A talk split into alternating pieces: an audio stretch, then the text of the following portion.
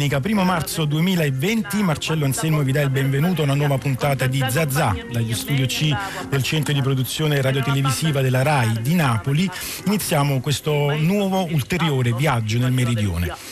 Innanzitutto diamo degli indirizzi per mettersi in collegamento con noi, la mail, la posta elettronica zazza-rai.it, se volete mandare un cinguettio un tweet lo potete fare con, usando l'account di tutta Radio 3 che è Radio 3 Tweet o potete visitare il nostro account Facebook che è Zazza Radio, Radio 3. Se volete, chi, per chi si fosse messo in ascolto non nella diretta ma con il podcast ci potete anche riascoltare su Rai Play Radio o sul sito di Radio 3.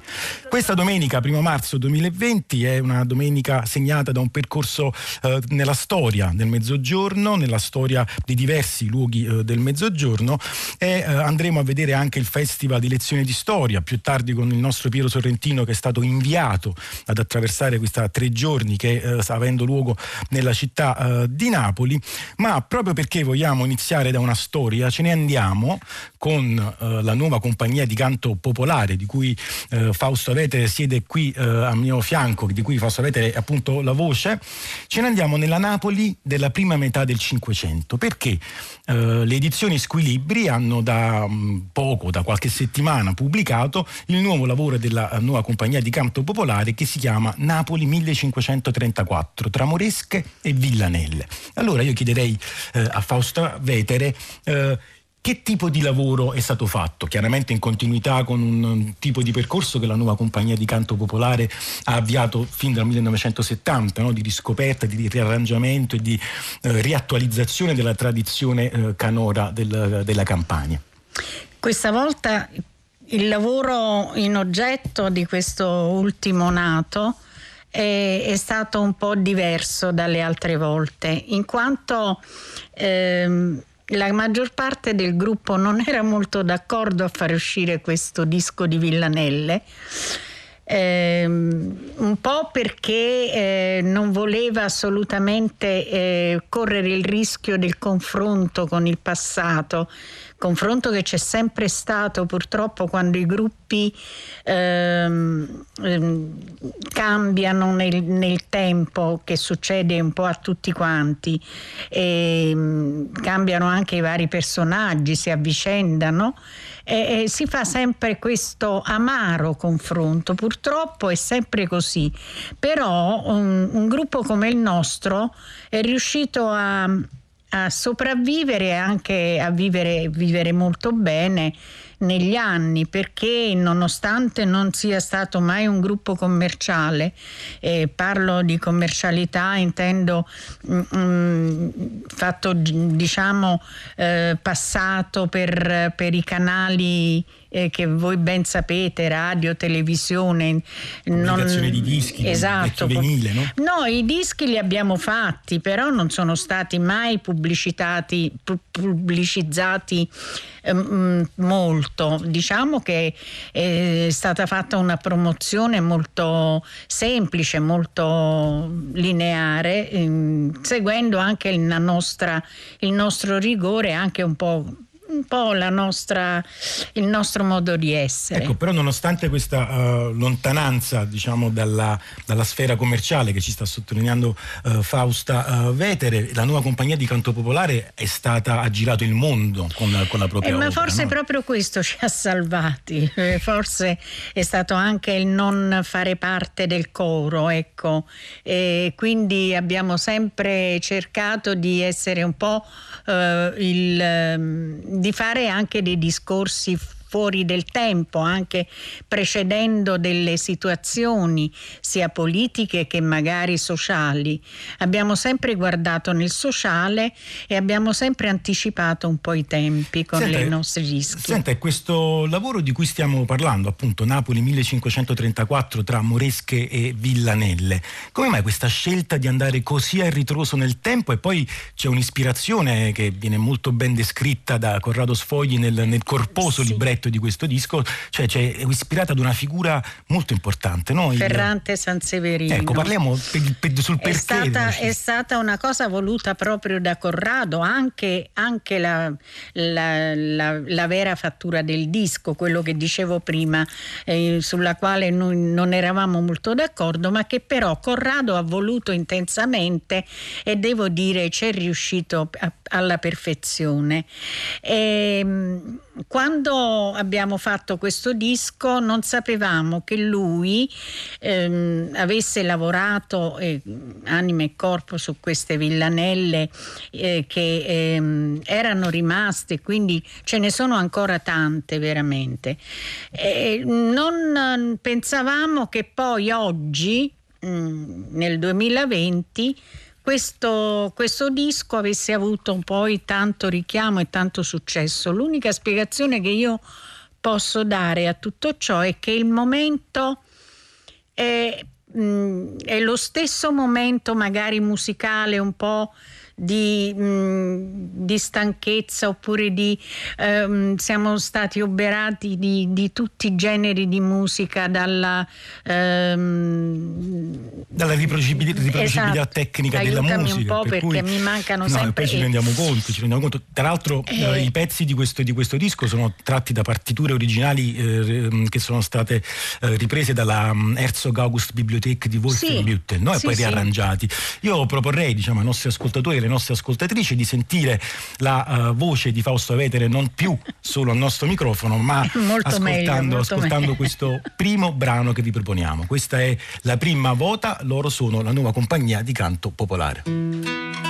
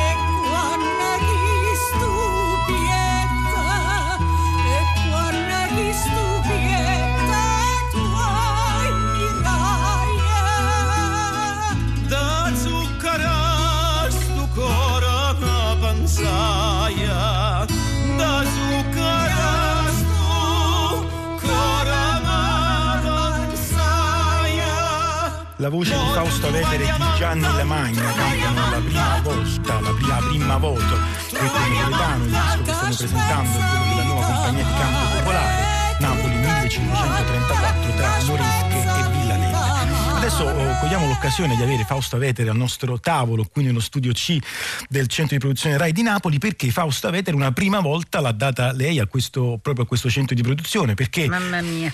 Perché? Ce lo eh, facciamo eh perché, raccontare. Perché io mh, cantavo, ero una solista e, e appunto feci parte della, della opera inaugur- che inaugurava proprio il centro di produzione e anche la, l'auditorium di Napoli, eh, la piedigrotta di Luigi Ricci. Eh, quindi in quella, in quella occasione fui anche presa per una parte solista in quest'opera e adesso mi ricordo il maestro che dirigeva era il maestro Sansogno quindi abbiamo un pezzo di storia in una storia più ampia che stiamo raccontando, questa, uh, questa ripresa di partiture originali. Ma io vorrei chiederle, mm. uh, Fausta, le moresche e le villanelle, vogliamo dire ai nostri ascoltatori sì. che cosa sono? Le villanelle erano le canzoni dell'epoca, cioè erano brani che eh, facevano parte proprio della, della musica del popolo.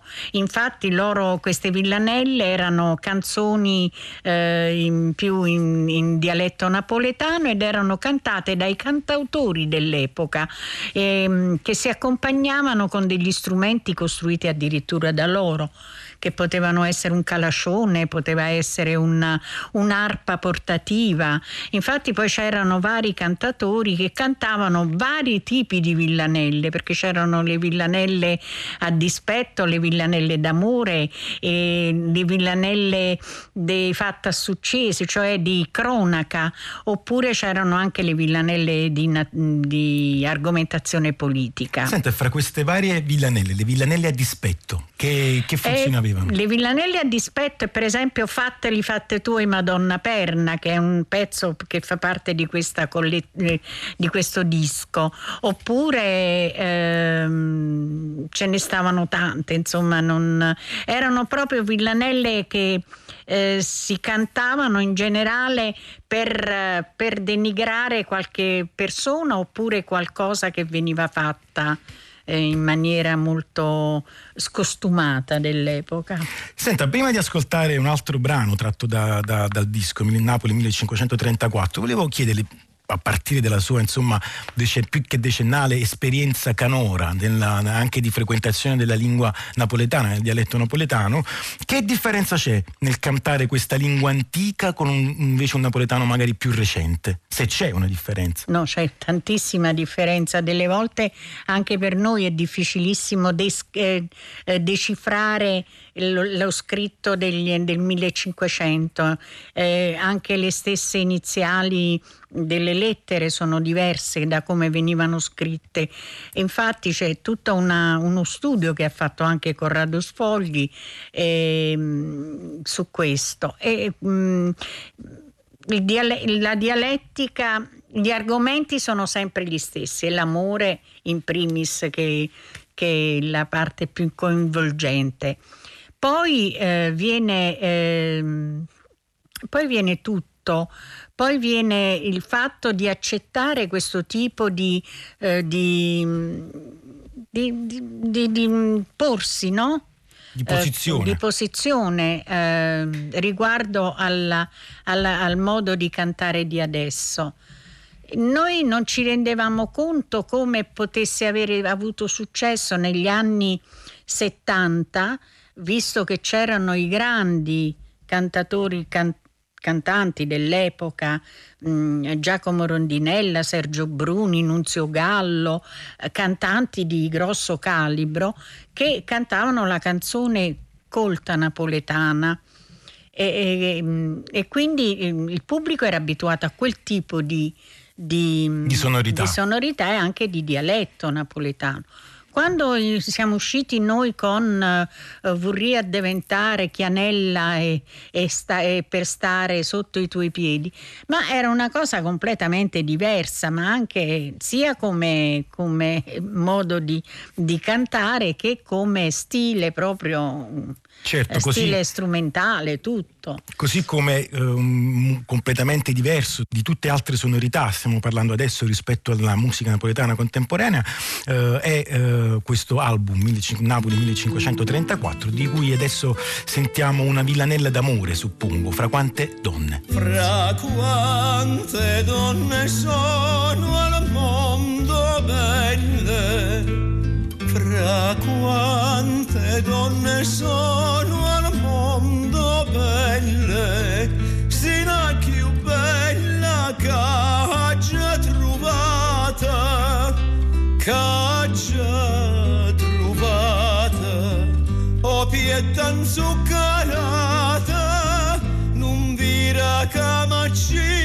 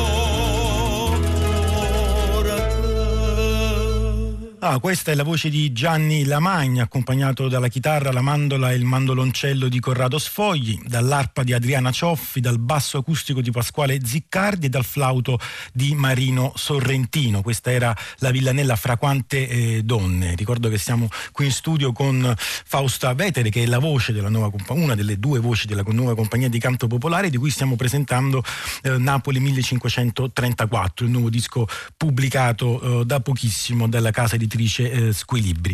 Ecco, eh, Fausto, abbiamo ancora eh, il tempo per affrontare un'ultima questione, ovvero sia um, un'operazione di recupero e di eh, mh, eh, conservazione di queste partiture, di questa musica popolare eh, appunto tra moresche e villanelle. Secondo lei può avere degli effetti eh, anche di, stimola, di, stimolazione della scena contemporanea della musica napoletana, un recupero di sonorità, un certo tipo di lingua, oppure invece ci troviamo di fronte ad un'opera eh, encomiabile eh, di, eh, fra virgolette, musealizzazione delle partiture della musica antica. Lei che posizione avete voi in questa? Noi speriamo sempre che eh, non, questa, per noi questo rappresenta sempre una divulgazione di un certo tipo di musica, anche educativa, perché i nostri figli, i nostri nipoti sappiano che eh, con, mh, parallelamente alla musica napoletana eh, classica esisteva questa, quest'altro tipo di musica che eh, andava, andava in voga ed era ed era lo stesso importantissima perché raccontava, raccontava veramente eh, il popolo come si, come, si, come si, esprimeva all'epoca. E quello che invece noi abbiamo imparato fino ad oggi, diciamo che ci hanno insegnato i precedenti, è stato sempre una immagine un po' oleografica di Napoli, no? sempre il Vesuvio, la pizza, il mandolino. E invece accanto a quella eh, camminava anche quest'altra musica che va dalla villanella popolare alla tamurriata, alla, alla, villanella moresca tamurriata e che poi è, un, è tutto un tipo di evoluzione perché la villanella si traduce, si traduce poi in tamurriata anche come scansione ritmica della, delle frasi. Quindi ci troviamo di fronte diciamolo in questo modo, a delle fonti delle classi subalterne de, dell'epoca, delle fonti musicali. Quindi eh, diciamo, e... Ehm. capita proprio nel, nel, momento in cui abbiamo deciso in questa domenica primo marzo di addentrarci un po' nella storia di alcune parti del nostro meridione e abbiamo scelto di ospitare, appunto di presentare questo notevolissimo e bellissimo lavoro della nuova compagnia di, canta, di canto popolare, Napoli 1534, tra Moresche e Villanelle, pubblicato dalla casa editrice Squilibri io ringrazio molto Fausta Vetere di essere stata qui eh, nostra ospite. Ricordo che eh, insieme a Fausta Vetere la nuova compagnia di canto popolare è formata da Carmine Bruno, Gianni Lamagna, Corrado Sfoidi, Michele Signore, Marino Sorrentino e Pasquale Ziccardi. E noi chiudiamo questo primo scampolo della nostra domenica con una villanella. De quan te vec. De quando te veca sto con esta stare tanto e tanto si bella tu, si bella tu, si bella tu. De quando te me sto con sto stare tanto e tanto si bella tu, si bella tu, si bella tu.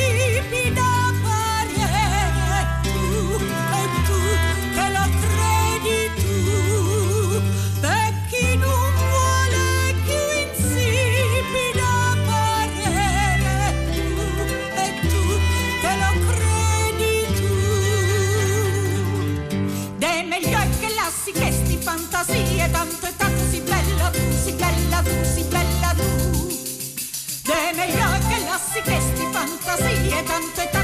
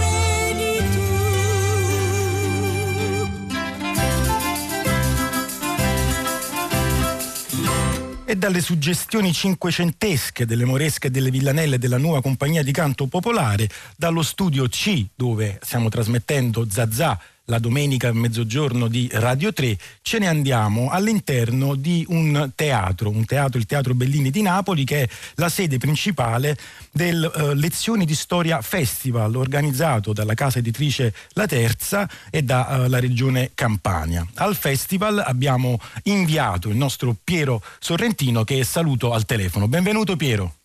Ciao Marcello, buon pomeriggio, bentrovati a tutti gli ascoltatori e le ascoltatrici. Qui siamo nel pieno svolgimento di questa ultima giornata. Eh, il Teatro Bellini, come ci stavi dicendo tu, è stata appunto la sede principale, soltanto però una delle molte sedi disseminate sul territorio, appunto c'è stata ehm, il Teatro eh, Bellini naturalmente, ma anche il Museo Madre, eh, l'Accademia, il, il MANI, il Museo Archeologico, davvero è stato un tentativo di mettere in rete moltissime delle realtà che ehm, eh, affiorano nel centro storico di Napoli. In questa giornata eh, ci stiamo avviando appunto verso la conclusione, ma davvero siamo nel pieno, poi magari più tardi se avete voglia ricordo un paio di appuntamenti. Naturalmente gli storici che eh, partecipano a questa manifestazione, a questi eventi, non ehm, vengono e poi vanno via dopo il loro intervento, restano, ascoltano eh, le lezioni dei loro colleghi, discutono, dibattono ed è questo è il motivo per il quale, per esempio, accanto a noi siamo davvero molto contenti di poterla ospitare qui a Zazà, c'è Eva Cantarella che eh, due giorni fa, venerdì scorso, eh, appunto in un teatro Bellini davvero strapieno, stracolmo e questo è un segnale molto interessante come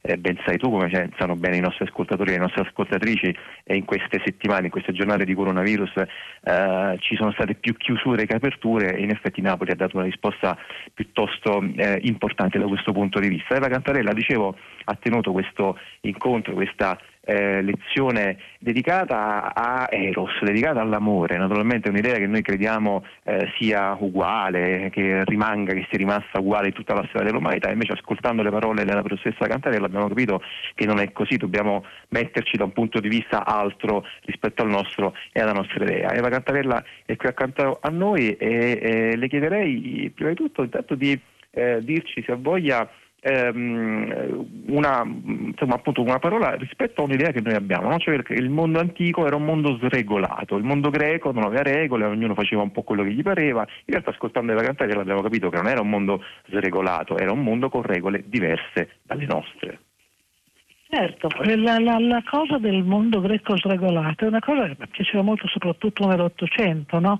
c'era l'idea che siccome le regole, parliamo del, del, dell'amore, del sesso, dei sentimenti, tutto di questo insieme complesso di cose, no? sentimenti e sesso, eh, siccome erano molto diversi da noi, avevano proprio delle categorie diverse, modo di vivere diverso, ehm, si è pensato che fosse un momento di totale libertà sessuale, quindi si mitizzava questa libertà che non è mai esistita perché avevano delle regole, la sessualità dei greci era regolata in modo precisissimo nei dettagli anche quelle manifestazioni che sono sembrate delle manifestazioni di libertà come la possibilità di avere i rapporti tra uomini, un uomo adulto e un ragazzo, sono invece erano accettate solo se seguivano delle regole rigidissime. Quindi i greci erano altrettanto severi di noi, ma in modo diverso.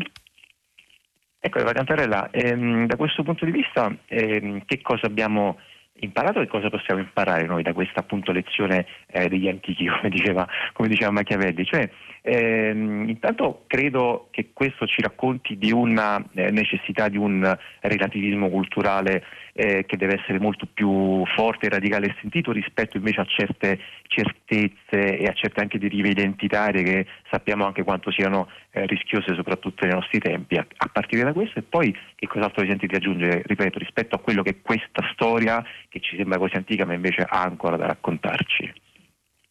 Io credo che eh, la storia degli antichi e dei greci in particolare sia molto molto importante in questo momento perché ci fa appunto ci, ci fa capire come il relativismo culturale, che significa che ogni cultura, ogni cultura ha una delle sue regole, dei suoi comportamenti, è fondamentale. Naturalmente riconoscere le culture diverse può porre dei problemi, dei limiti. Voglio dire, laddove eh, tagliano i genitali alle donne, tolgono i genitali alle donne perché non li togliono ma li mutilano, eh, beh, è chiaro che quello non lo possiamo accettare, ma al di là dei limiti che sono necessari, bisogna capire che ogni popolo ha oh, una sua, una sua, etica, una sua cultura, un suo modo di vivere i sentimenti che bisogna imparare a rispettare il modo degli altri che è diverso dal nostro, che non è inferiore. E in questo momento lo ritengo particolarmente interessante perché purtroppo stanno, una volta non, non, non era così, ma negli ultimi anni si, è, si assiste proprio a un come dire, un rifiorire di queste idee, di considerare questa idea di tutti quelli che sono diversi come inferiori a noi, non volerli con noi, non mescolarsi con loro, è assolutamente tutto sbagliato. Ecco, non so Marcello quanto tempo abbiamo ancora a, a disposizione per poter interloquire eh, con Eva Cantarella oppure se eh, ritieni che sia il caso di ricordare magari qualcuno degli appuntamenti che si stanno ancora svolgendo qui a Napoli alle lezioni di Storia Festival. Ecco, magari facciamo anche una panoramica sui giorni, sui giorni sì, passati, quello che certo. gli storici che hanno attraversato uh, il festival, ripetiamo, che è cominciato venere, giovedì 27 febbraio e finisce proprio oggi. Peraltro, alla fine della nostra trasmissione, i nostri ascoltatori e le nostre ascoltatrici che si trovassero a Napoli fanno ancora in tempo a a sentire la lezione di Luciano Canfora, Cosmopolitismo da antifona all'Unione Europea, che alle 17.30 al Teatro Bellini e poi a seguire Un Atlantico d'Oro, gli esploratori italiani nel Medioevo di Davide Abulafia. Eh, guarda, è esattamente come dici tu, ti correggo soltanto su una cosa, eh, eh, però è notizia davvero degli ultimi minuti, eh, la lezione di Abulafi è stata annullata insomma, per, per, problemi del, del, relatore, però al suo posto eh, c'è una lezione davvero molto bella che credo valga la pena di eh, ascoltare tutta, è una lezione musicale di Giovanni Bietti che era prevista al conservatorio ma è stata semplicemente spostata all'interno del Teatro Bellini che appunto seguirà poi l'incontro con, con Luciano Canfora e un po' chiuderà questo calendario delle lezioni di storia. Hai ricordato appunto Luciano Canfora eh, 16 tra poco c'è anche Silvia Ronchei eh, con Quando i barbari eravamo noi, alle 16 in contemporanea Silvia Ronchei è al Museo Archeologico Nazionale, mentre Vanessa Roghi è al Museo Madre con una lezione dedicata agli inglesi e agli italiani nella lente della storia, Paolo Naso sempre alle 16 però all'Accademia Il Calvario della Libertà Religiosa in Italia, ma davvero insomma gli appuntamenti sono molti, basta andare sul sito delle lezioni di storia festival It. E, gli appuntamenti sono stati tanti, ci sarà una terza edizione, è stato già annunciato, è stato già confermato e anche in questo caso è importante dare e fornire continuità a manifestazioni come questa che come sai eh, soprattutto al sud Italia eh, rischiano di cominciare ma poi hanno molte difficoltà nel continuare. Benissimo, allora ci riprendiamo la linea allo studio C, ringraziamo Piero Sorrentino e eh, ci auguriamo che questa sua oh, immersione nel, nel festival eh, gli sia stata anche in una certa misura utile e iniziamo adesso il nostro percorso musicale di questo pomeriggio e lo facciamo sempre nel solco della storia perché eh, vi proponiamo un um, attraversamento del rock progressive mediterraneo, anche meridionale, cioè quella, quel tipo di musica rock che ha uh, avuto uno sviluppo tra la fine degli anni 60 e la fine degli anni 70. È un gruppo che ha interpretato molto questo, questa vague eh, musicale è nato proprio a Napoli, si chiamano gli Osanna e gli Osanna sono stati anche eh, gli organizzatori nel 1973, nel luglio del 1973, del primo Be-In eh, italiano. Il Be-In più celebre è quello dell'isola di Wright del 1969, in Italia nel 73, nel luglio eh, vengono sulla collina dei eh, Camaldoli che sovrasta la città di Napoli, in un vecchio autodromo, autodromo dismesso, l'autonomo Kennedy, si eh, incontrarono 20.000 giovani e ascoltarono per due giorni consecutive tutta la scena uh, progressive uh, attiva in, in, quell'anno. Abbiamo scelto questo percorso perché appunto il luglio del 73 anticipa di un mese questo evento uh, del Bein napoletano, anticipa lo scoppio dell'epidemia di colera che funestò Napoli dalla fine dell'agosto del 73 agli inizi di ottobre dello stesso anno. Appunto in in una settimana appena trascorsa che l'Italia è stata eh, attraversata da una nuova eh, epidemia con tutte le eh, conseguenze economiche, sociali e anche possiamo dire, vedremo fra poco culturali. Noi ricordiamo che per esempio venerdì scorso in tutta la città di Parla la nostra trasmissione mattutina di Radio 3 ha, ha approfondito la questione dell'interruzione delle attività culturali dovute allo sviluppo di, eh, dell'epidemia di coronavirus e per questo motivo, per fare un parallelismo, per fare a nostro modo, nel nostro piccolo, una sorta di continuità della storia delle epidemie che hanno attraversato il nostro paese negli anni recenti, vi proponiamo adesso Money. Loro sono gli Osanna.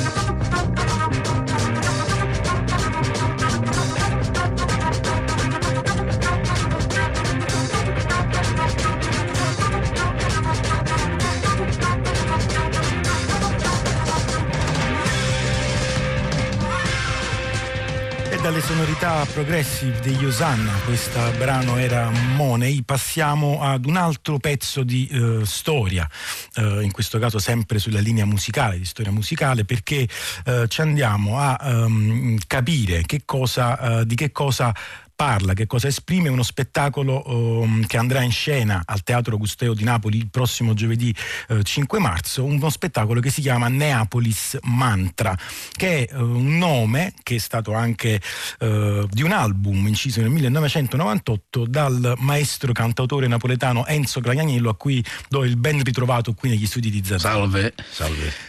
Lo spettacolo, oltre ad avere in scena la musica eh, dal vivo del maestro Gragnaniello e eh, la band della, della, sezione d'archi dei eh, virtuosi italiani, vede la partecipazione di una um, compagnia di um, danza, una compagnia di danza abbastanza uh, particolare in cui l'etuale Emanuela Bianchini, diretti dal regista e coreografo Mula Sungani, a cui do il benvenuto, l'abbiamo raggiunto telefonicamente. Buongiorno, buongiorno.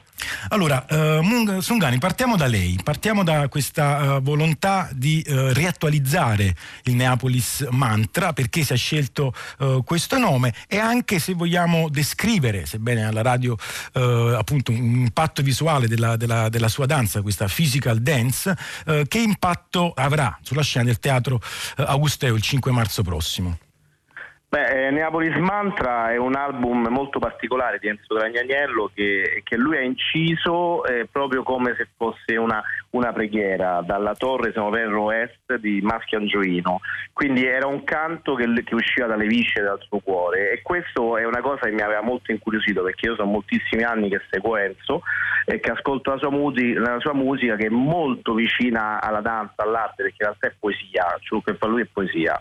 Quindi cosa succede? Eh, Neapolis Mantra è, è, un mantra, come una, una, preghiera ridondante, circolare, le movenze dei corpi dei danzatori rendono tridimensionali questi suoni della, della voce di Enzo. È, è un viaggio all'interno di Napoli, il mondo della donna, quindi questa donna forte e fiera che, che, abita la città di Napoli partendo dai vicoli e, e che dà, o diciamo, e si sublima nella canzone che ha scritto Enzo sempre nel, 21 anni fa per Mia Martini, Donna.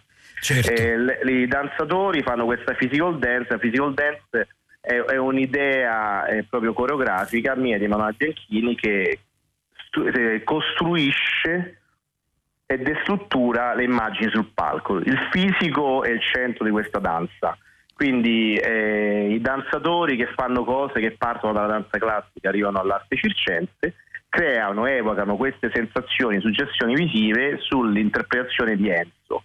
La cosa bella è che essendo un live eh, non è mai la stessa cosa, si vive sempre di emozioni e di sensazioni e si è creato questo bellissimo loop visivo tra ciò che le persone percepiscono e vedono che fa sia Enzo che la band è eccezionale e, e quello che fa sul palco Emanuela con i nostri danzatori. Ecco, io chiederei proprio ad Enzo che è seduto qui eh, vicino a me come, si, come entra la, il ruolo di un musicista, insomma un musicista eh, denso, pregnante come, come, sei tu all'interno di queste costruzioni eh, coreografiche, come, che tipo di equilibrio si, si, viene a costruire? Ma quello è naturale perché ehm, la composizione, cioè la musica comunque ha una sua danza è una danza che tu avverti interiormente per dargli un balance, un sound, come lo vogliamo definire, no? è, è, automatica, diciamo.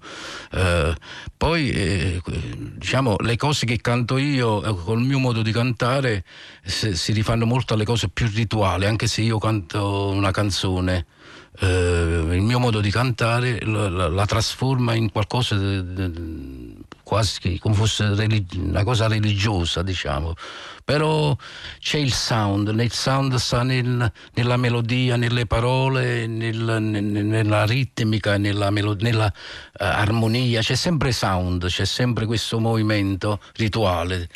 Senti, E- lo, lo accennava appunto Mula Sungani poco, poco- poco fa al telefono, quest- l'origine di questo mantra, Neapolis mantra, che appunto ha origine nel maschio angioino di Napoli. no? Tu a microfoni spenti ci avevi un po' introdotto verso, lo- verso, come dire, il momento iniziale in cui ti è venuta questa ispirazione. Questa è, diciamo che io da piccolo no, mi, mi divertivo a suonare eh, sulle- sui tam- noi tamburi di latte di, di- con la pelle, ma erano i bidoni che buttavano le salumerie.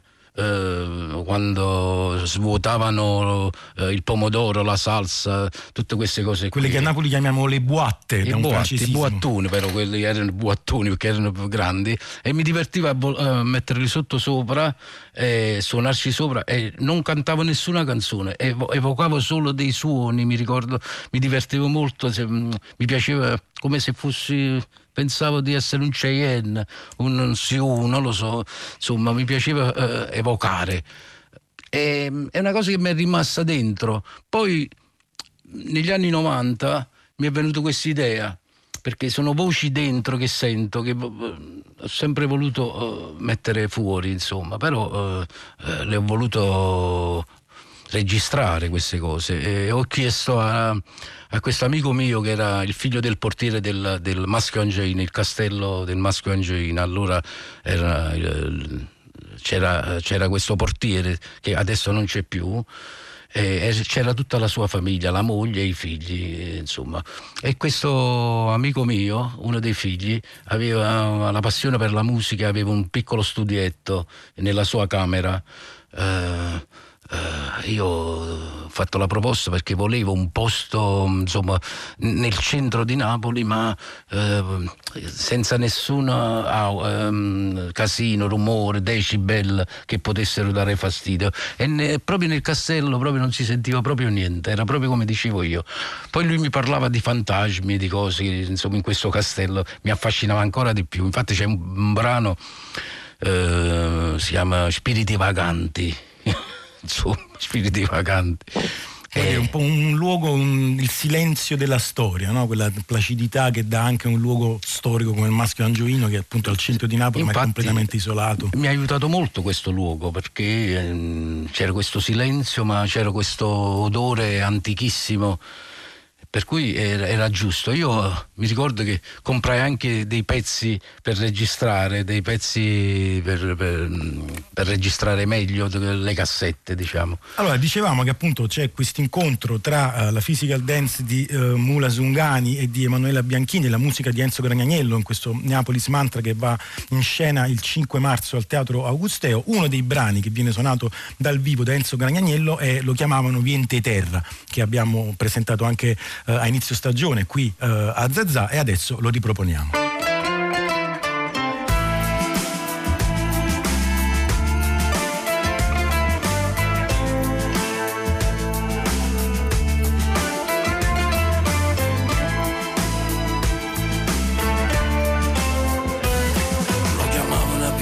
Terra, dove passava che arrivano in terra tutti i bidoni, la spazzatura, ora si fascia fuori fortuna. Quando tenevi i capelli lunghi, la gente diceva che chi è drogato. Quando pigliava chitarra a mano, la gente diceva che chi era strano. Era soltanto un buono guaglione che a mia salata faceva rumore. Mi sto rumore non ero contento, pigliai la vita e la buttai in dovere.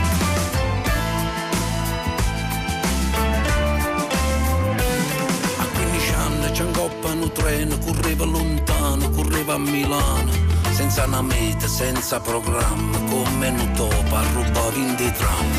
Se facettano un di amici, vogliono rosso e senza una casa. S'appicciavano le sigarette, ogni fumata passava una notte. Dopo tre anni a dormire mi sapeva, lo saglio pochi malinconia. Se piglio treno e fa mezzo biglietto, ma quando torna nessuno l'aspetta. Meglio una camminata con pasti scogli e Santa Lucia. Meglio a dove sto solo, a sta tutto e pure niente. Meglio una camminata vicino mare, vicino vento. Meglio a sto solo, a sta tutto 18 anni senza lavoro, senza una lira, senza ragione. Era una macchina senza padrone, si porta rinda e comincia a fuire. Rubano poco, già l'hanno bloccata, rinda un carcere l'hanno portata. Passava in notte, rinda una cella, senza una carta, senza una penna. Ogni pensiero sapevi male e ogni sonno suonava a te. Rosa Rosetta, ma che peccato, chi lo voleva soltanto a te. Meglio una camminata in un pasticcio che Santa Lucia.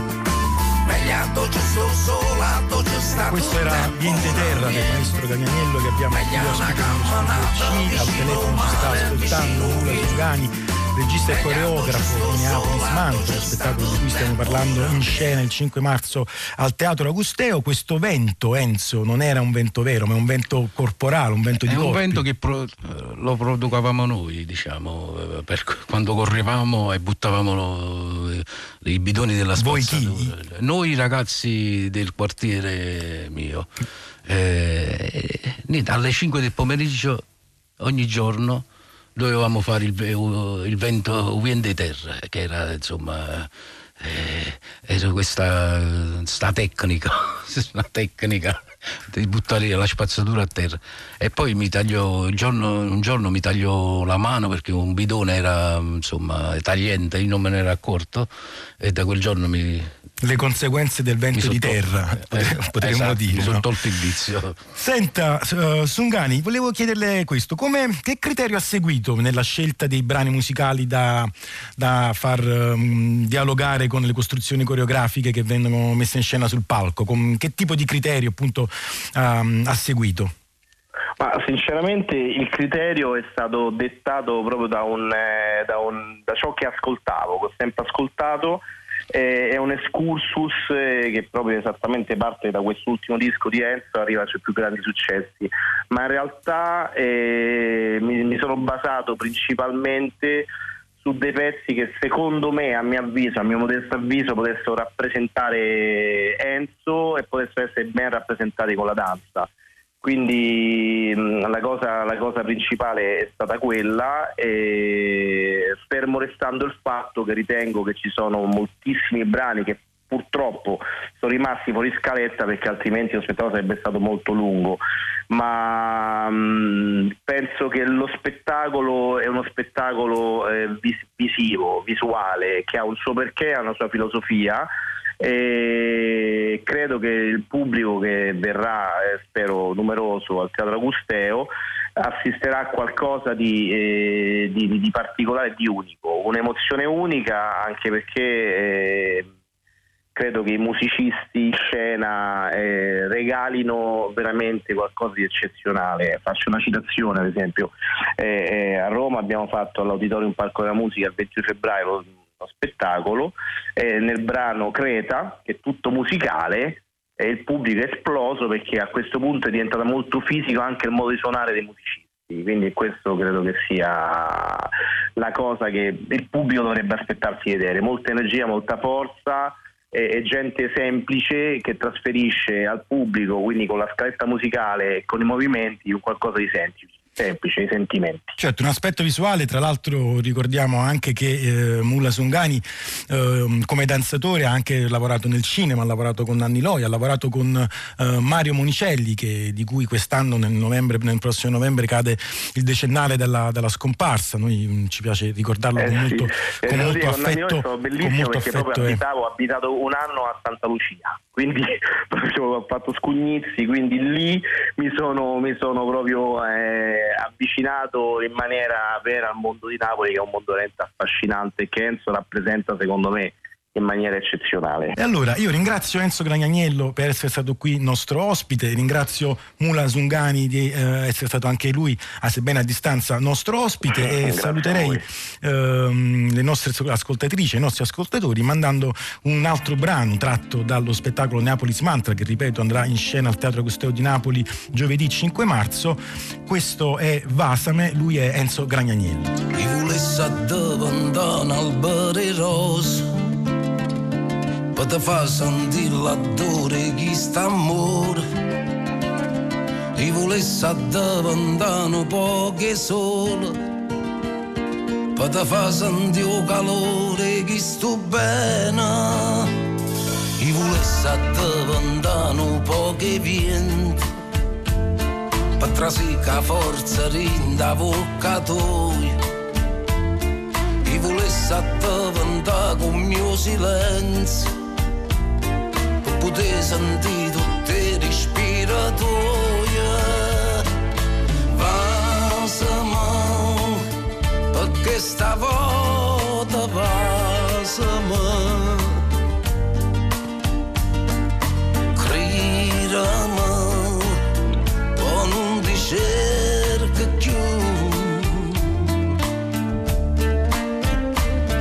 I volessi addavantare polline vasa, poter cadere in coppia capilla tua i volessi addavantare magari suon per te fa suona che tu mi cerca a me. Vasama perché stavolta vasama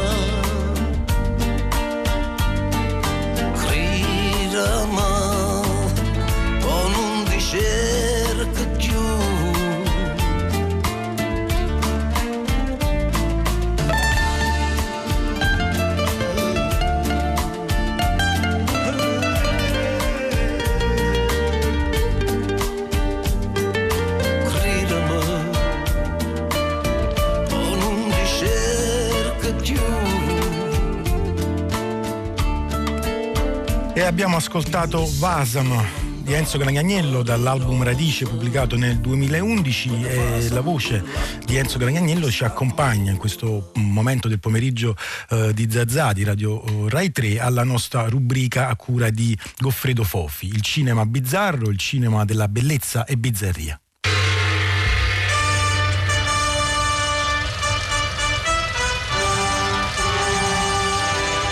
Max oltre la sera del tuono di George Miller e George Ogilvy.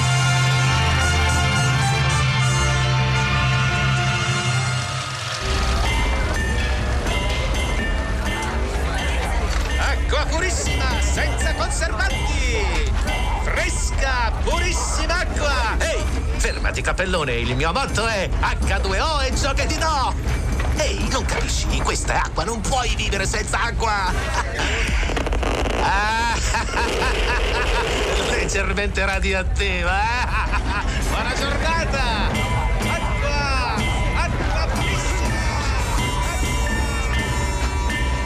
È un film del 1985, è probabilmente eh, uno dei film di fantascienza più deliranti, più visionari, più infantili da certi punti di vista, più fiabeschi che siano stati fatti. Nel 68 c'era stato Kubrick con 2001 Odissea nello spazio che aveva nobilitato il genere facendone no, uno dei capolavori della storia del cinema. Ora con Mad Max invece si ritorna all'elemento originario della fantascienza è quello della fiaba di fatto è quello della fiaba, immaginare mondi futuri, mondi diversi, eh, viaggi nel tempo, eccetera, eccetera. Però la fantascienza è anche un genere alto del Novecento, ma mh, di questo Mad Max non se ne preoccupa. Mad Max è un gioco. Mad Max è un film eh, d'avventura pura e è questa la sua vera forza. Mm, è un film che a me personalmente piace tantissimo, l'ho visto più di una volta e lo apprezzo moltissimo, è un po' un unicum. È un unicum anche nella storia del cinema australiano, perché la cosa bizzarra è che un film australiano, l'Australia a parte Picnic, Hanging Rock, non aveva dato grandi, grandi cinema e ha continuato a non dare grandi cinema, però ha avuto se non altro questo regista George Miller che ha fatto dei film interessanti e, e, e che ha, fatto, ha, inventato questa serie di Mad Max. All'inizio si chiamavano Interceptor, e c'è un Interceptor 1 e un Interceptor 2 sempre con Mel Gibson protagonista, eh, che è già Mad Max, che però hanno il primo una storia quasi eh, realistica. È un poliziotto a cui ammazzano la moglie, si incavola e, e diventa Mad Max, diventa una specie di, di anarchico pellegrino di quelli che a, a, suo modo cerca di fare giustizia, diventa un personaggio un po' eh, tradizionale, un po' da letteratura dell'Ottocento Novecento, anche da fumetto, diciamo pure. Mad Max è bello anche perché è un, un immenso fumetto, è il fumetto portato al cinema nel modo più libero possibile. Guarda, uomo, tutto questo l'ho costruito io. Qui c'era solo merda e sangue. Dove c'era il deserto, ora sorge una città. C'erano furti e prevaricazioni. Dove c'era la disperazione, ora c'è la speranza. C'è la civiltà. E farò qualsiasi cosa per conservarla. Ma per farlo bisogna uccidere un uomo. Che cosa mi dici? Che cosa mi dai? Ti rifornisco di tutto. Macchine, animali, carburante se vuoi. È un'offerta generosa. Perché io ai guerrieri armi? Basta che tu dia un ordine. Stiamo facendo troppe domande qui. Non si tratta di un nemico, è uno di famiglia. Ah, capisco. Civiltà. Allora rispondi, accetti l'offerta? Devi dire solo sì o no. Ah. Primo, nessuno qui deve sapere che lavori per Aunti. Lo uccidi, te ne vai. Secondo, è un incontro leale. Terzo, è all'ultimo sangue. Chi è la preda? Film ricchissimo, ci si stupisce a rivederlo di la quantità di comparse, di ambienti, di cose e con una scenografia geniale e dei costumi geniali. Il costumista che si firmava Grace, quindi doveva essere piuttosto gay probabilmente, eh, dice in una intervista che mi capitò di leggere, disse che eh, si era ispirato per i costumi di questo mondo post-atomico australiano a Medea e Edipo Re di Pasolini, ai costumi preistorici in qualche modo del, del, cinema, del cinema, pasoliniano legato alla, alla tragedia greca. Il film ha trovate visionarie bellissime, il film è costato moltissimo con un mare di comparse, tra l'altro un mare di bambini e di ragazzini, di adolescenti. Ha una storia tutto sommato abbastanza semplice, viene dopo gli Interceptor, Mad Max si aggira nel deserto post-atomico dell'Australia e finisce in un villaggio, una città nuova che è risorta dopo l'atomica, che si chiama Barteltown, la città dello scambio, del baratto, la città del baratto dove l'economia è ripartita. La gente si veste in modi assurdi, sono tutti eh, usciti da, da, da, venuti fuori dal purgatorio. In questa città del baratto eh, eh, ci sono due poteri che si contrappongono. Intanto c'è un personaggio geniale che è un nano che vive però aggrappato alle spalle di un gigante che ha una maschera sul volto. Scopriremo che poi che è la maschera di un bambino demente, che è la maschera di un down. Ecco, dietro c'è la faccia di un bambino, Beh, però enorme, gigantesco, che è la forza bruta e il nano invece è l'intelligenza assoluta. È lui che ha inventato il modo nuovo di ricostruire la civiltà a partire da cosa? Dai maiali.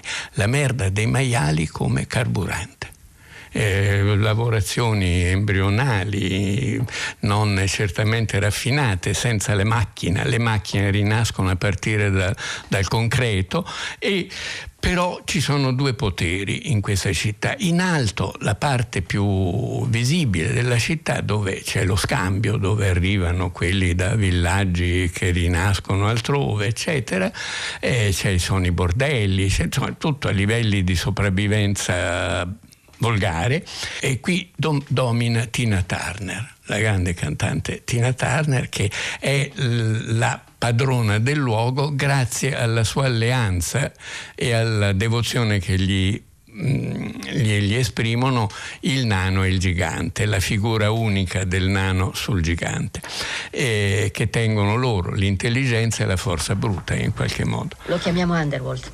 Bartertown prende lì l'energia. Petrolio, gas naturale. Porci. Vuoi dire porci come quelli? Proprio così. Merda. Di porci. Merda di porci. Le luci, i motori, le macchine. Tutto funziona con un potente gas chiamato metano. Il metano viene dallo sterco di porco. Guarda. E dimmi che vedi. Beh, vedo una specie di gigante con un nano sulle spalle. Master Blaster. Formano un'unità. Hanno anche il nome in comune. Il piccolo si chiama Master. È la mente. Lui governa Underworld.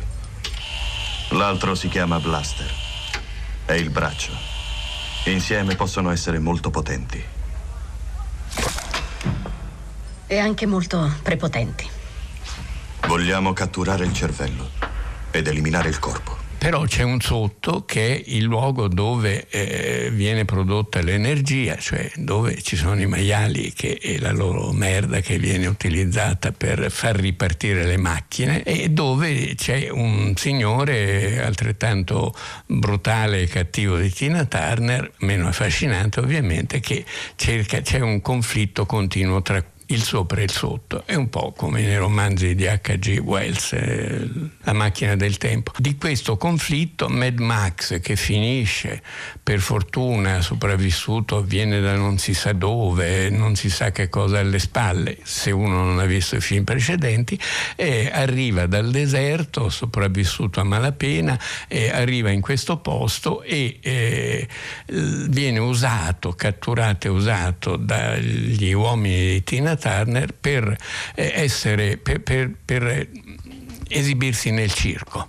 Il circo è la, la sfera del tuono, in realtà è Thunderdome, è il palazzo del tuono che è una grande cupola di, di ferro intrecciato però aperta e, e, sotto questa si radunano lì tutti gli abitanti del posto per vedere come nel Colosseo di una volta le lotte tra i, gladiatori. E il Mad Max viene usato contro questo mostro senza volto che è violentissimo, insomma è scene naturalmente volano, eh, hanno tutta una serie di trucchi anche un po' sanguinari, terribili, ma sempre divertenti, sempre un po' da gioco, sempre un po' infantili. Mad Max vince, vince e, e però appunto a un certo punto viene, non sta ai patti Tina Turner lo, lo, lo, lo vuole far fuori, e, insomma alla fine fugge nel deserto di nuovo, fugge con degli altri e nel deserto è protetto indirettamente da un aviatore pazzoide con suo figlio che volano con un aereo, sembra preistorico, riescono ancora a trovare con la merda dei maiali il carburante per, per volare e viene protetto, viene salvato da un gruppo di bambini che vivono in una sorta di valletta tipo cuneo di un vulcano, diciamo con sotto l'acqua, con sotto eh, eh una città di bambini di bambini e di adolescenti, con una ragazza che è quella che lo salva, eh, anche lei adolescente e deliziosa, che lo accolgono come il loro liberatore, perché loro, bambini sopravvissuti all'atomica, che si sono ritrovati lì, che hanno ricostruito anche loro questa loro piccola civiltà di, di, di sopravvivenza, pensano che sognano come nelle ballate dell'antichità che arriverà un giorno l'eroe, no? l'eroe delle, delle, delle fiabe che arriverà a salvarli, a riportarli nella civiltà. Quindi lui diventa un po' il re di questa situazione. Chi siete? Chi siete? Chi siete? Siamo quelli che aspettano. E aspettate cosa? Aspettiamo te. Aspettiamo te. Aspettiamo te. Chi credete che sia? Che cosa ha detto? Che, che dice? Che cosa ha detto? Credo stia facendo un test. Cosa? Questo è un test, Walker. Ci credi non pronti? Beh, non lo so, può darsi che lo siate. Invece no. Abbiamo tenuto tutto a posto. Tutto segnato, tutto registrato, memorizzato. Tu aspetta e tu vedi.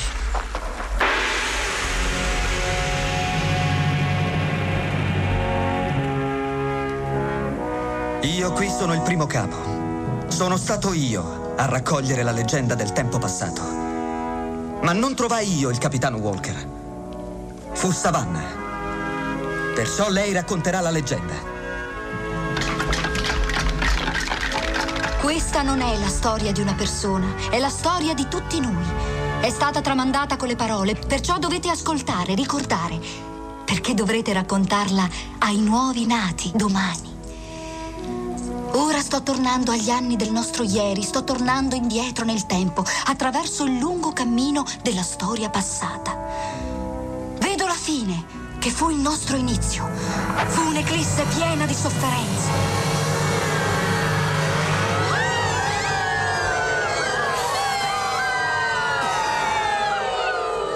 E da questa nascemmo noi, dalla polvere e da un tempo di grande paura. C'era l'inverno più freddo e Madre Morte inseguiva tutti, ma uno non riuscì a catturarlo. Era il capitano Walker. Lui prese un gruppo di gente, chiamò il vento e volò lontano nel cielo. Così loro lasciarono la loro famiglia, dissero addio alle alte case. Ciao! E quello che era rimasto del loro sapere lo lasciarono là. Qualcuno ha detto che il vento è finito improvvisamente, altri che una tribù chiamata Turbolenza ha fatto cadere la nave del cielo. siamo ancora ai due terzi del film e succedono ancora tante altre di cose fino a un finale che è il ritorno alla città dello, del baratto e che è la vittoria su Tina Turner, eccetera, e che è la speranza di un mondo nuovo. I bambini devono fuggire di nuovo perché Tina Turner c'è una battaglia finale, come nelle fiabe, insomma.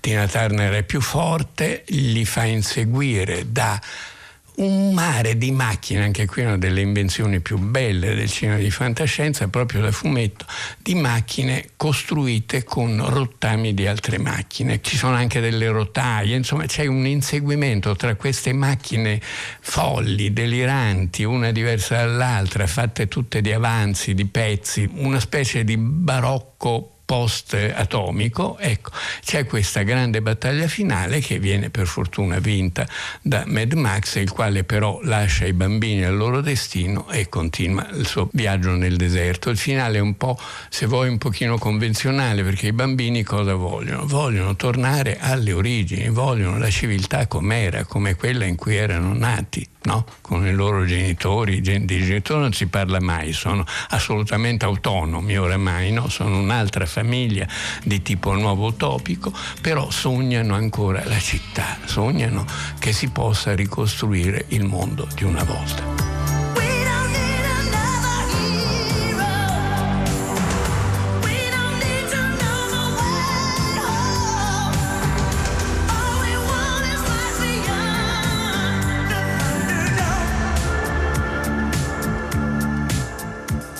Mad Max Thunderdome del 1985 è stato il film al centro del racconto di Goffredo Fofi della rubrica Bellezza e Bizzarria. Ricordo ai nostri ascoltatori che eh, abbiamo sul nostro sito di Radio Rai Play, Radio Rai 3 eh, Zazà tutto l'archivio di tutte le puntate della eh, rubrica di Bellezza eh, e Bizzarria. Appunto un, un, panorama, uno scenario distopico, uno, uno scenario post-apocalittico raccontato nel film Mad Max Oltre la sfera eh, del tuono che ehm, in una certa misura ci accompagna anche all'ascolto di, del secondo brano che proponiamo nel nostro percorso musicale dedicato al progressive mediterraneo. Loro sono sempre eh, Yosanna, gruppo partenopeo che hanno fatto la storia del rock progressive italiano a partire eh, dal capoluogo partenopeo. Questo è L'amore vincerà di nuovo del 1971.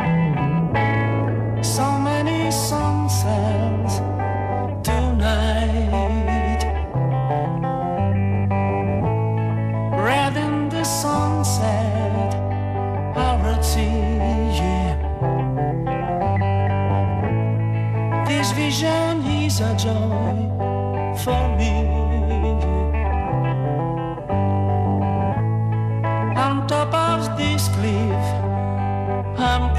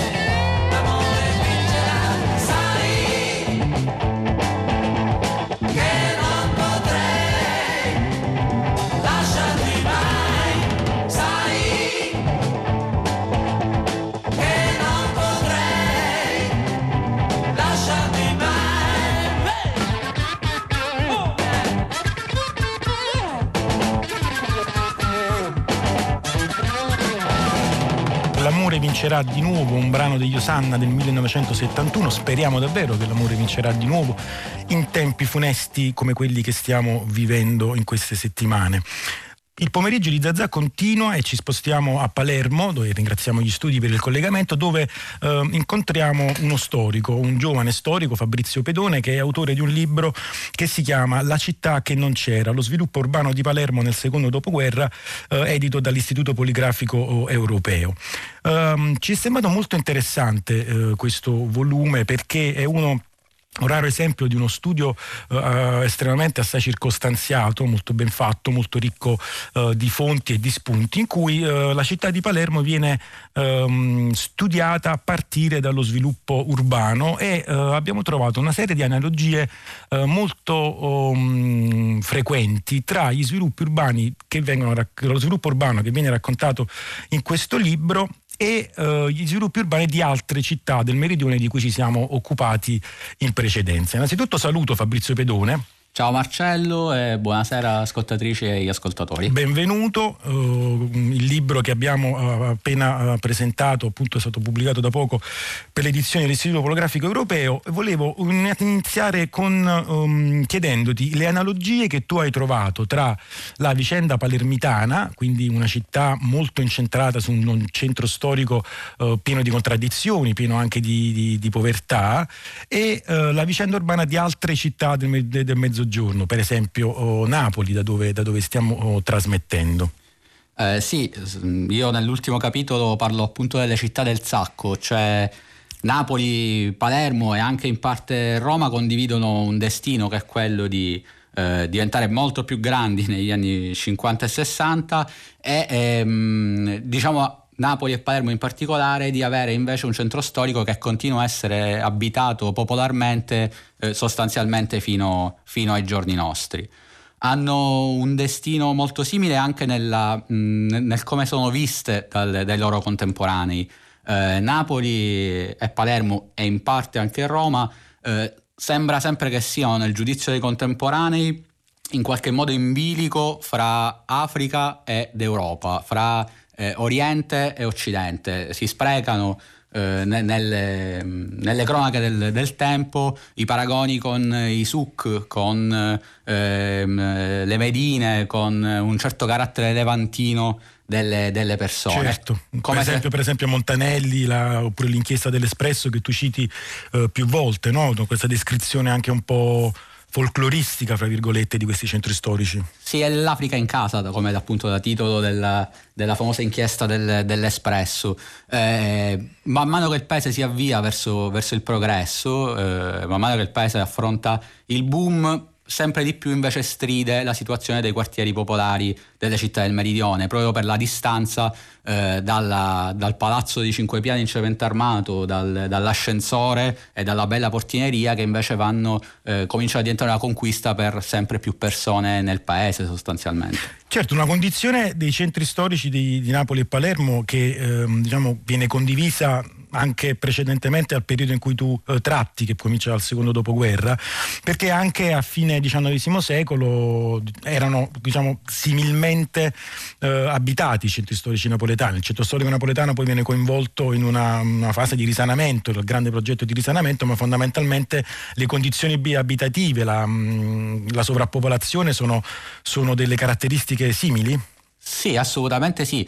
Per Napoli ovviamente il pensiero non può che andare a Matilde Serao e alla Napoli descritta da, da lei a, tra la fine dell'Ottocento e i primi del Novecento. Ehm, c'è da dire una cosa però, che questi centri storici sono sì abitati popolarmente, ma fino a un certo punto sono abitati anche popolarmente, cioè c'è quella divisione verticale delle, delle classi, eh, il piano nobile e i piani popolari bassi a Napoli i Catoi a Palermo e quindi comunque in qualche maniera questa compresenza di classi e ceti diversi nelle stesse zone, nonostante la povertà, nonostante la, il sovrappopolamento, permette in qualche maniera anche a chi è più povero di sopravvivere. Quando invece gli sventramenti ottocenteschi e poi le conseguenze della guerra e poi le conseguenze di piani regolatori, appunto sventratori, rimangono in vigore per molto tempo, del terremoto a, a Palermo nel 68, quindi diciamo 70-80 anni in cui questi centri storici subiscono una serie di ehm, eh, subiscono una serie di distruzioni e parallelamente non vengono in qualche maniera salvaguardati, fa in modo che i ceti più abbienti li abbandonino e sostanzialmente questi eh, territori, questi, questi, quartieri rimangono eh, abitati esclusivamente dal ceto popolare e quindi in qualche maniera rimangano indietro. Appunto, un ceto popolare che appunto evitiamo di stigmatizzare con la categoria di sottoproletariato, ma credo che sia più appropriato parlare di un proletariato marginale, no? che si industria anche in mestieri eh, a giornata, ma comunque in attività che sono eh, paralegali, che non, è, non, c'è solo una, una, mm, dire, un'illegalità diffusa, come spesso e volentieri viene, eh, viene, descritta anche con uno sguardo retrospettivo, uno sguardo storico. Senti, um, tu parli nel libro appunto di questi catoi. Ci vogliamo, puoi descrivere agli ascoltatori eh, che cosa si intende per catoio? Sì, diciamo appunto il paragone ehm, più evidente è quello con i bassi napoletani che forse più gente eh, conosce. Sono, delle, sono, fondamentalmente dei magazzini eh, posti al piano terra dei, dei palazzi del, dei centri storici del sud Italia, ma di Palermo in particolare quando si parla di Catoi, eh, spesso completamente privi di servizi, spesso dotati di una sola apertura in cui convivono mh, eh, per lungo tempo più, più, più famiglie addirittura o comunque famiglie molto numerose. Uh, sostanzialmente di questo si parla quando si parla di Catoi. Senti, noi parliamo appunto di zone di Palermo come la Calza, uh, il Capo, il Cortile Cascino, noto anche come, come Inferno, no? che sono, um, Cortile Cascino in particolare è stato poi raccontato in maniera uh, adeguata e senza nessun afflatto scandalistico da un intellettuale come Danilo Dolci, qui, la cui inchiesta a Palermo mi sembra di capire dalla lettura del tuo libro che um, è una, una delle fonti primarie che ti ha permesso di entrare nella fisicità anche del, del territorio. Sì, assolutamente. Mm, diciamo, quando si studia la città è sempre più facile far parlare eh, i ceti e le classi più abbienti, è, è, sempre più difficile invece trovare la voce delle classi, delle classi popolari. Eh, io l'ho trovata nella mia ricerca sicuramente in, in Danilo Dolce e nel suo inchiesta a Palermo.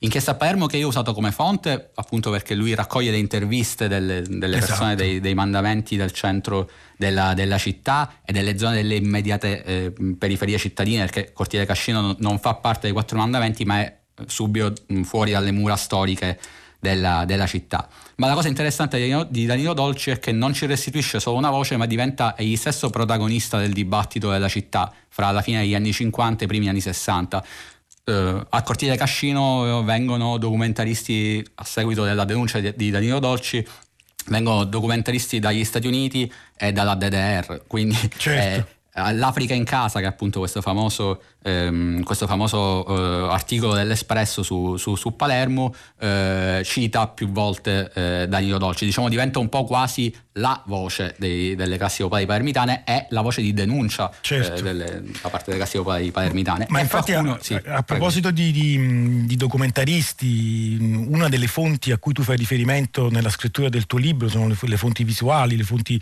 dei documentari, appunto tu citavi un regista della DDR, eh, Karl Gass, che ha fatto Licht für Palermo, no? sì. che eh, chiaramente sulle suggestioni anche dell'inchiesta, dell'inchiesta de, dell'Espresso. Secondo te um, l'utilizzo appunto di questi documenti visivi come può integrare il classico mestiere dello storico che invece diciamo, si rivolge alla documentazione di archivio? Ma io appunto ho fatto il dottorato in Sapienza e, e nel, nel, Dipartimento di Storia Contemporanea della Sapienza si è sviluppato ormai da anni uno studio eh, sulle città, che parte ovviamente da, da, Roma contemporanea di Vidotto, ma passa poi dai, diciamo, dalla collana sui quartieri curata da Lidia Piccioni, eh, passa dai, dai, libri più recenti di Luciano Villani e Bruno Bonomo e da una generazione di storici che ha, che ha fatto della, ehm, diciamo del, dell'approccio critico a, a tutte le fonti, a ogni fonte e dell'incrocio fra anche tipologie di fonti diverse, eh, uno strumento fondamentale nello studio della città proprio per restituire la complessità che è un oggetto come la città, in cui bisogna cercare di far parlare più voci e inevitabilmente per farlo bisogna consultare più fonti diverse fra loro. Tra l'altro eh, penso che le fonti visuali permettano anche di rendersi conto a chi non è uno specialista, a chi non fa il mestiere dello storico, delle condizioni reali di cui parli di vita e di, dell'abitare e del quotidiano del periodo in cui si, si prende in esame. No? Questa capacità uh, di, di, di, vedere, di far vedere quali erano le condizioni che probabilmente nella memoria si sono anche un po' stemperate, no? il ricordo delle condizioni cittadine, pensiamo se non altro agli anni 70. Sì, assolutamente, è in, in, in due diciamo, eh, versanti diversi. Da un lato sicuramente l'immagine visuale sbatte in faccia la miseria, cioè vedere questi vicoli in cui scorre al centro eh, i liquami e in cui i bambini girano quasi nudi e sporchi o, o stanno a terra a separare eh, eh, le cicche o, le, ehm, o, i tessuti e, e i stracci. E, ovviamente è, è, diciamo, è, anche un, nei giornali all'epoca si trovano spesso fotografie dei catoi del, di queste condizioni ed è evidentemente diciamo, un, un modo facile di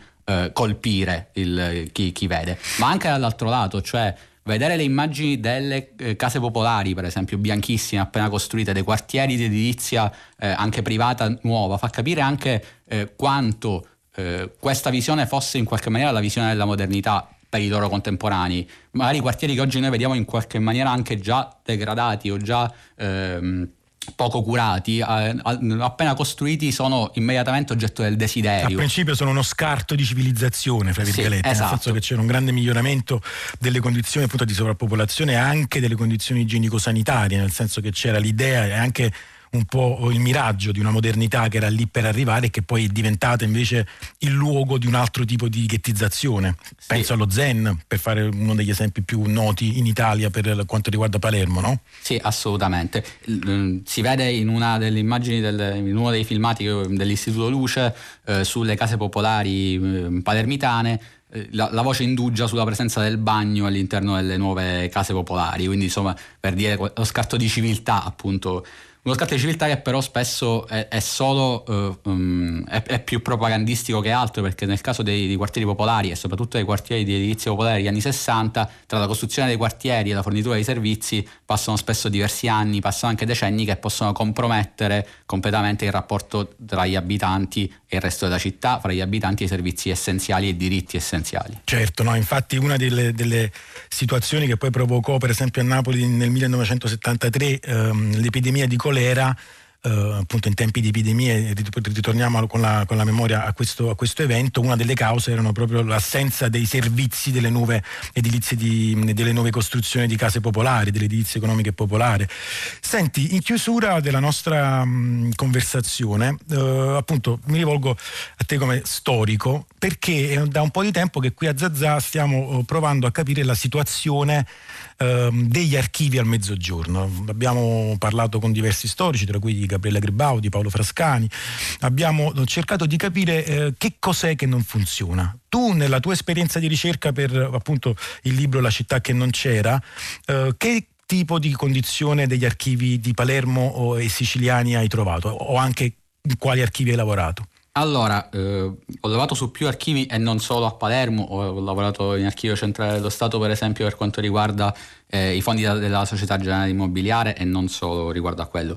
Non è mai semplice, soprattutto per un giovane storico, diciamo, anche se io giovane comincio a non esserlo più, eh, ma entrare in un archivio perché eh, sempre, sembra sempre ci sia un po' una gelosia rispetto al, ai fondi che lì sono conservati. Sicuramente l'archivio di Stato però eh, a Palermo in realtà funziona, eh, funziona anche abbastanza bene, appunto c'è una certa ritrosia a concedere alcuni documenti, ma alla fine con un po' di, moral, eh, un po di, diciamo, di, di distorsione morale si riesce insomma, ad accedere a quelli.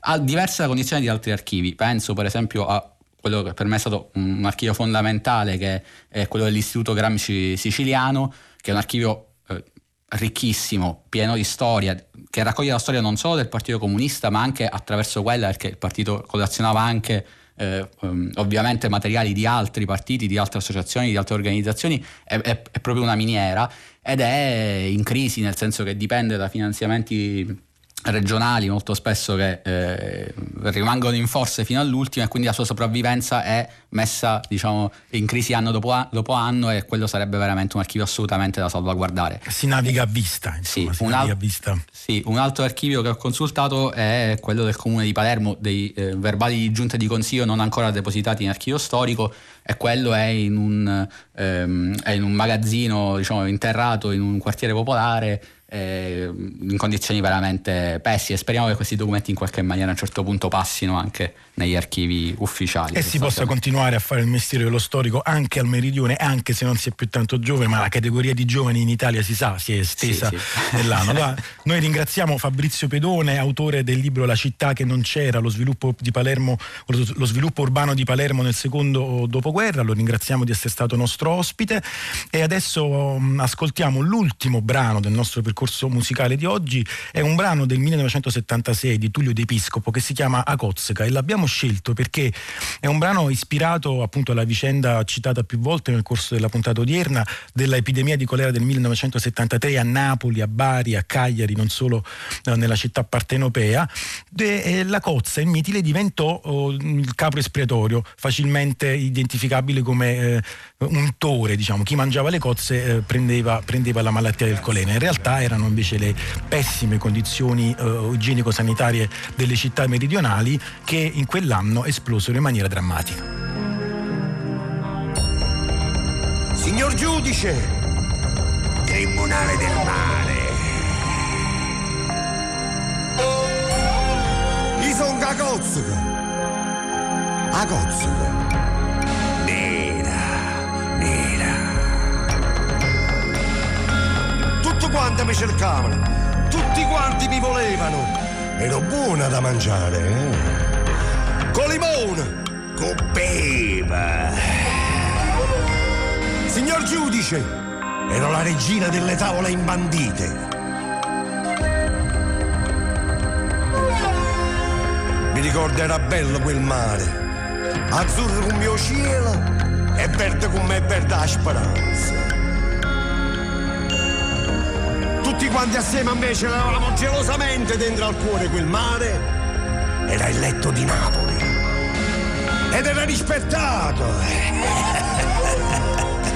E adesso?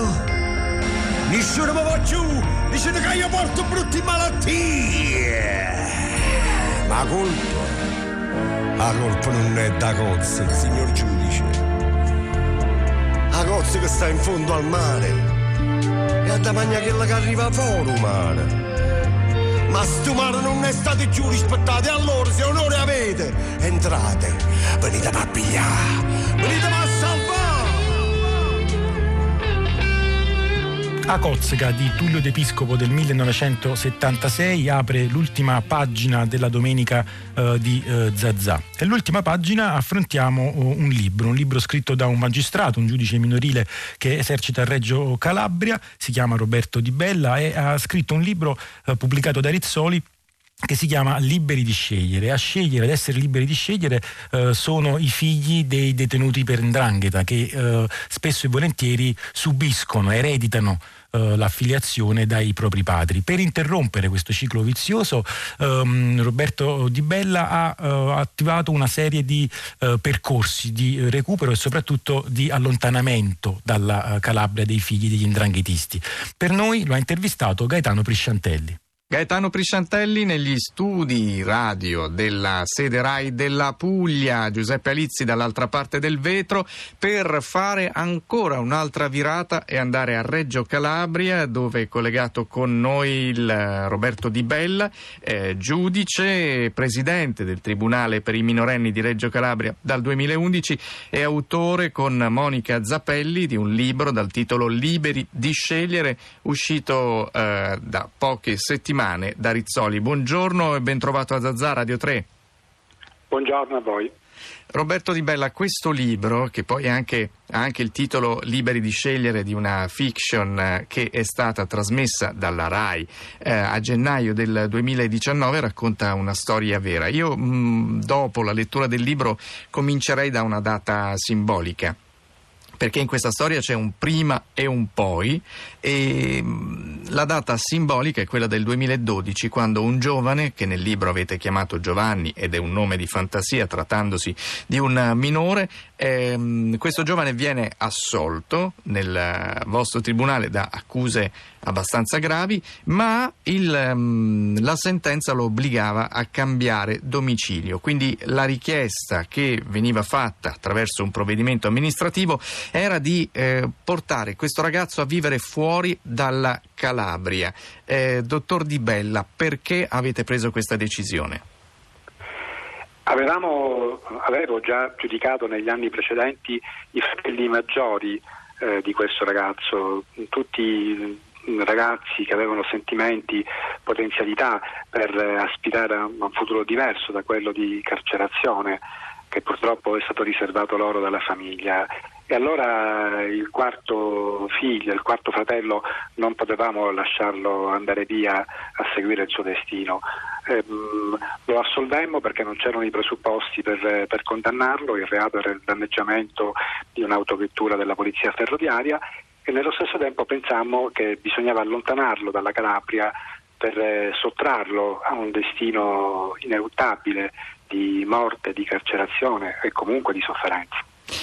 Dottor Di Bella, eh, ci furono delle reazioni eh, sui giornali, sulla stampa, si parlò di eh, rapimento a scopo di rieducazione, quindi questa accusa era fatta a voi magistrati, rieducazione forzata, poi si parlò di stato etico, che è un altro modo per parlare di stato di polizia, e di un provvedimento degno di una dittatura. Delle critiche molto molto eh, taglienti, però eh, lei nel libro spiega che queste critiche venivano da persone che forse non sapevano esattamente quali erano le condizioni in cui voi decidevate e in quali condizioni questi ragazzi crescevano. Sì, sull'onda emotiva legata al clamore mediatico di quel provvedimento eh, si accese un aspro dibattito. Abbiamo assistito a una divisione eh, quasi manichea tra giustizialisti e garantisti, mi hanno accusato di essere un ladro di bambini, eh, qualcuno ci ha paragonato alle magistrature degli stati totalitari o autoritari. Eh, alcuni articoli furono molto pesanti, confische di figli, deportazione di minori, eh, rieducazione forzata.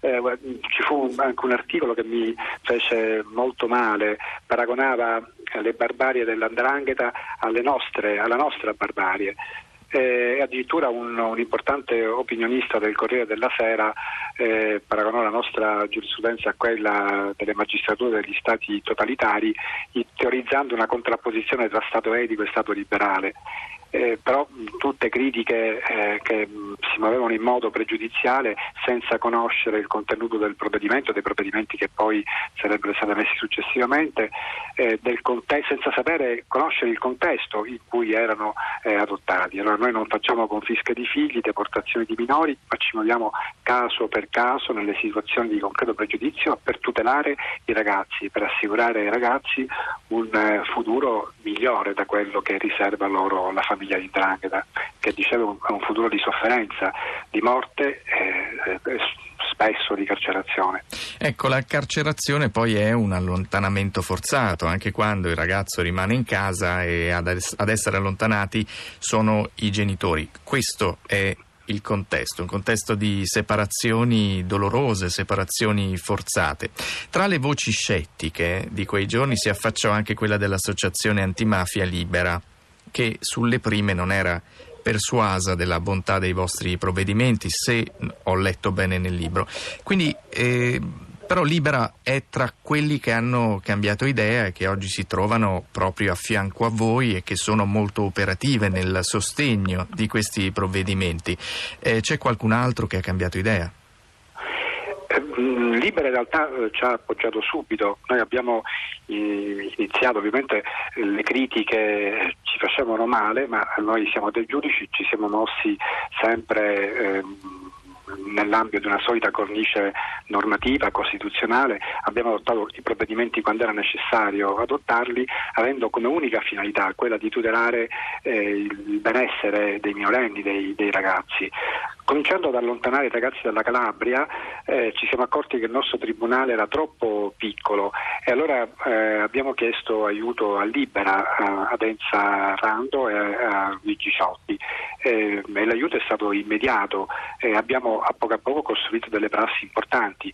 I ragazzi e poi le mamme, ma su questo ci torneremo, eh, sono accolti da strutture comunitarie, case famiglie, famiglie che appartengono anche al circuito di Libera e Libera che garantisce un accompagnamento solido, molto importante. Quanti sono i ragazzi che finora hanno seguito questo destino? Abbiamo adottato eh, circa 60 provvedimenti per una settantina di ragazzi, eh, circa una ventina eh, di mamme hanno deciso di andare via al seguito dei loro figli, eh, abbiamo altri nuclei familiari che sono in attesa di andare via, dal 2012 ad oggi abbiamo fatto eh, tanti progressi. Il libro è pieno di aneddoti, di descrizioni, pieno di tenerezza verso i ragazzi, verso anche i genitori, eh, anche quei genitori che, diciamola così, hanno sbagliato, anche quei genitori che sono stati eh, condannati. Eh, a un magistrato può capitare di sviluppare un sentimento complesso, diciamo così, nei confronti anche delle stesse famiglie, anche dentro storie dolorose. Ma eh, quello che descrivete poi nel libro insieme a Monica Zappelli è che cosa effettivamente vanno a fare questi ragazzi, perché in sintesi il, il titolo è Liberi di scegliere, cioè quello che voi fate è spostare questi ragazzi in un contesto dove eh, si va in una situazione dove si è liberi di scegliere liberi di scegliere anche di tornare indietro. Sì, eh, assolutamente. Allora, mh, nelle famiglie di Indrangheta i ragazzi respirano una cultura di violenza, di, sopraffazione sin dall'infanzia, sono abituati all'uso della violenza, all'uso delle, delle armi anche nei confronti dei familiari più stretti, quando trasgrediscono le regole d'onore. In più occasioni noi giudici minoriti a Reggio Calabria abbiamo assistito al coinvolgimento di minorenni nell'omicidio nel tentato omicidio delle loro madri, colpevoli di essersi eh, di aver, eh, non aver saputo aspettare i mariti detenuti in carcere o latitanti. Eh, I ragazzi respirano una cultura di violenza, eh, spesso hanno visto uccidere i loro genitori o i loro fratelli e allora secondo il codice mafioso deve scattare la vendetta e così violenza genera violenza. Eh, noi nelle aule del Tribunale per i minorenni abbiamo visto sfilare tanti ragazzi che avevano potenzialità e sentimenti per aspirare a una vita diversa da quella riservata loro dalle, dalle famiglie.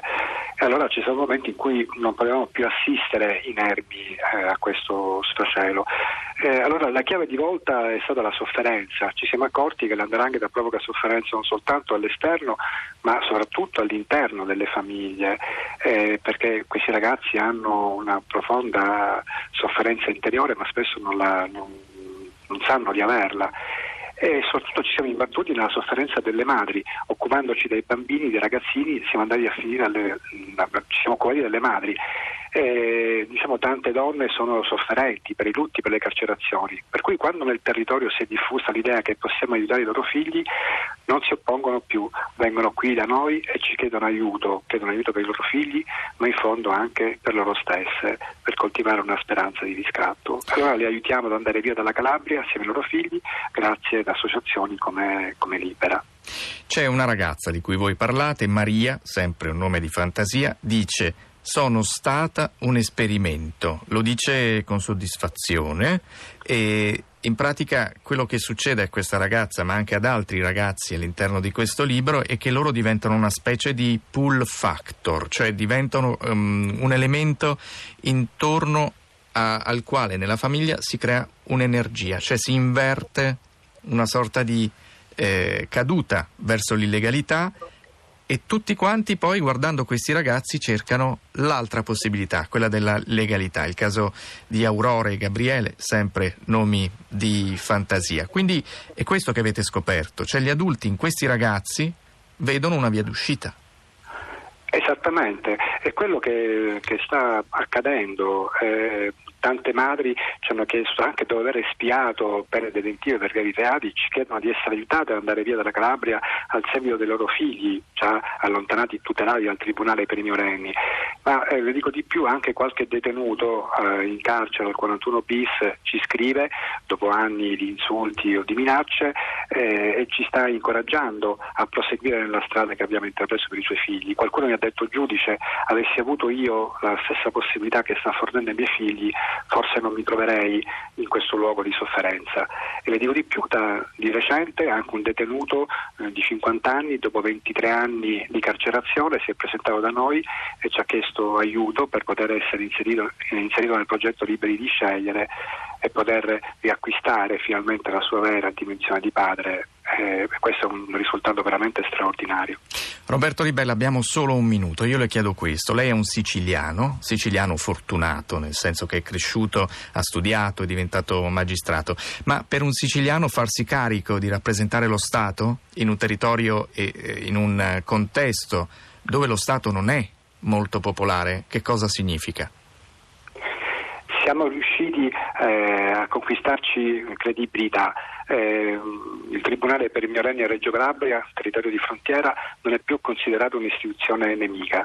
Siamo diventati l'ultima spiaggia per tanti ragazzi e per tante donne nel mare dell'illegalità che è fonte di morte, carcerazione e sofferenza. Io il libro l'ho scritto assieme a Monica Zapelli con spirito di servizio con l'obiettivo di aiutare tanti ragazzi. Io spero che, eh, che possa servire a tanti giovani ad evitare le sofferenze patite loro, da tanti loro coetanei. Dare una possibilità in più è lo spirito di quello che il Tribunale per i minorenni di Reggio Calabria sta facendo. La storia di questa esperienza è raccontata nel libro Liberi di scegliere, uscito per Rizzoli. Ne ha parlato con noi Roberto Di Bella, presidente del Tribunale per i minorenni di Reggio Calabria, che ha scritto il libro insieme a Monica Zappelli. Grazie, Presidente. Grazie, grazie a voi. La linea torna a Napoli. E con l'intervista a Roberto Di Bella da parte di Gaetano Prisciantelli, Roberto Di Bella, autore di eh, Liberi di scegliere, pubblicato eh, da Rizzoli. Siamo arrivati alla fine della nostra, della nostra trasmissione. Come eh, al solito vi salutano innanzitutto i nostri curatori Lorenzo Pavolini e Daria Corrias, in redazione Massimiliano Virgilio. Eh, Piero Sorrentino è stato in collegamento eh, con noi dal Festival Lezioni di Storia che si è tenuto a Napoli da giovedì 27 febbraio a oggi, domenica eh, primo eh, marzo. In console tecnica c'era quest'oggi Mattia Cusano, Marcello Anselmo vi saluta e vi dà appuntamento alla prossima settimana.